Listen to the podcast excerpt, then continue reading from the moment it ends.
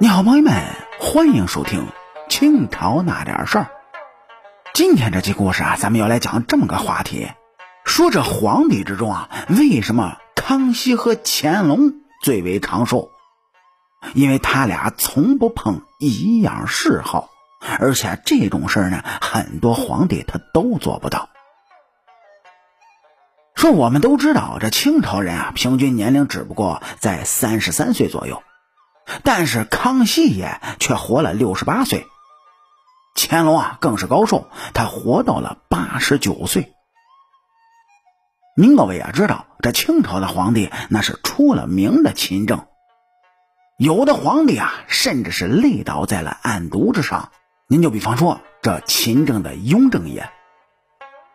那么康熙和乾隆为什么能如此高寿呢？您各位会不会是说啊，他们一定是用了抗衰老的药了？因为古代帝王都想追求长生不老。嘿，可事实上恰恰相反。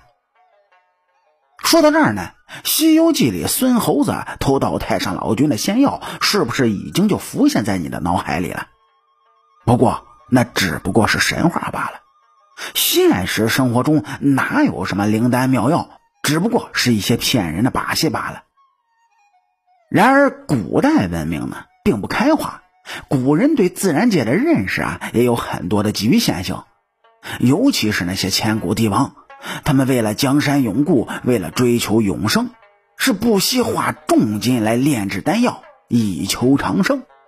您就比方说，这号称千古一帝的秦始皇，他东巡入海求仙。最终的结局呢，显然是掉入了江湖术士设计的美丽谎言深坑当中。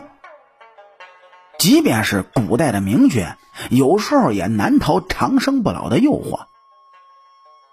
汉武帝刘彻和唐太宗李世民，他们晚年呢都极其宠信方士之流，对这些江湖术士的要求啊，这皇帝是言听计从。哎，为了让方士能够找到令青春永驻的秘方呢，也是不时兴师动众，劳民伤财。然而这到头来却是竹篮子打水一场空，反而落得个坏名声。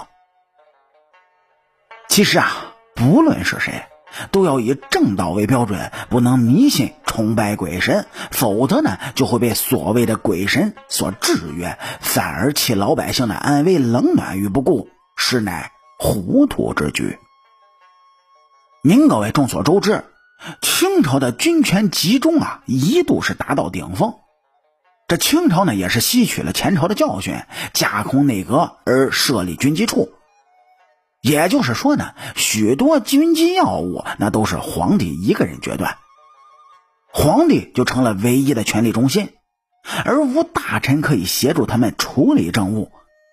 加上清代祖训要求苛刻，所以清朝历代皇帝爱岗敬业的素质，那是血液里流淌的基因。正是因为如此，这些帝王的工作量那是可想而知的。所以啊，就有很多劳模皇帝出现。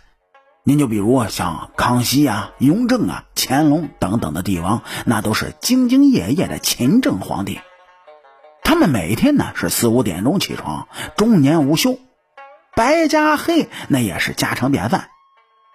而且啊，我们都知道，康熙是中国历史上在位时间最长的皇帝，他八岁登基，整整在岗六十一年。他的孙子乾隆皇帝的工龄啊，只比他少了一年。